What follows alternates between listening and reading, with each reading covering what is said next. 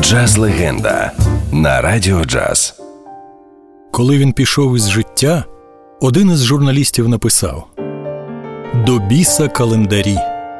День його смерті – це кінець ХХ століття». І в цьому є частка істини.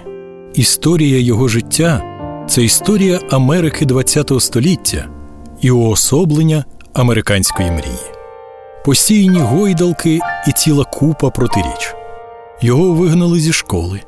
Він не знав нотної грамоти, але став найулюбленішим співаком, без перебільшення, мільярдів. Він отримував по 20 тисяч листів на день від шанувальниць, але не був щасливим у 4 своїх шлюбах. Він міг спокійно розбити носа комусь зі своїх кривдників у барі і не завжди делікатно вирішував свої професійні справи, але жертвував мільйони на благодійність. Він завжди підтримував демократів, хоча знав, що його успіх залежить від консерваторів. Він втрачав кохання, гроші, роботу і найдорожче, що в нього було – голос. Його називали людиною минулого, але він довів, що це минуле буде актуальним і через 50, і через 100 років.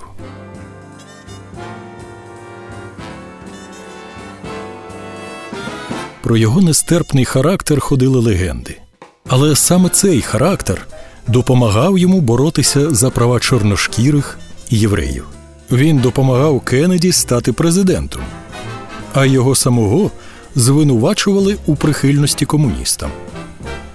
Він ніколи не спростовував і не заперечував своїх зв'язків з мафією, але активно співпрацював із ФБР, коли викрали його сина. Він ніколи не гнався за модою, не зраджував своєму стилю і був справжнім крунером, але став еталоном для багатьох музикантів, які працюють у всіх жанрах. Під його пісні танцюють на днях народження і плачуть на похоронах. І його особливий оксамитовий тембр неможливо сплутати із жодним іншим. У день його смерті на вулиці Лас-Вегаса загасили світло, а Empire State Building підсвітили блакитним світлом під колір його очей. Його називали Френкі, The Voice, Містер Блакитні Очі, Чемен. А ми знаємо його як легендарного Френка Сінатро.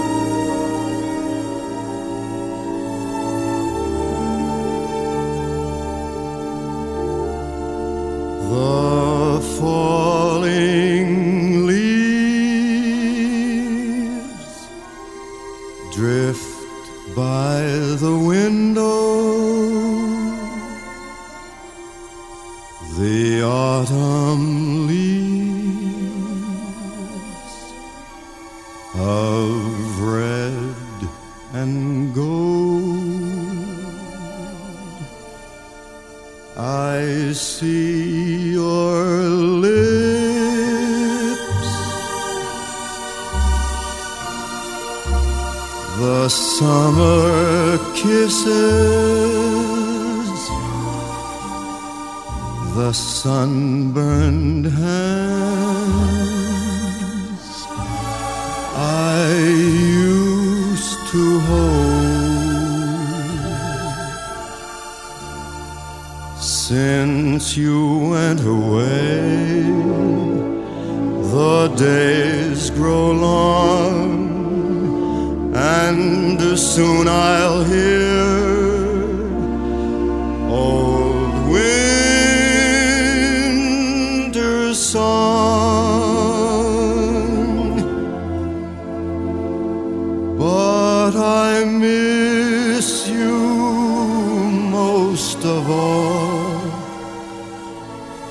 my darling,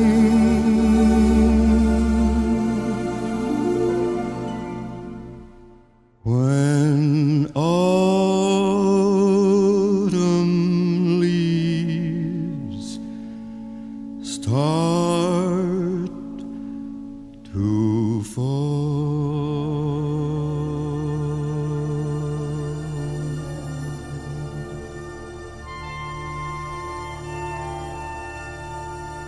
Джаз-легенда на Радіо Джаз.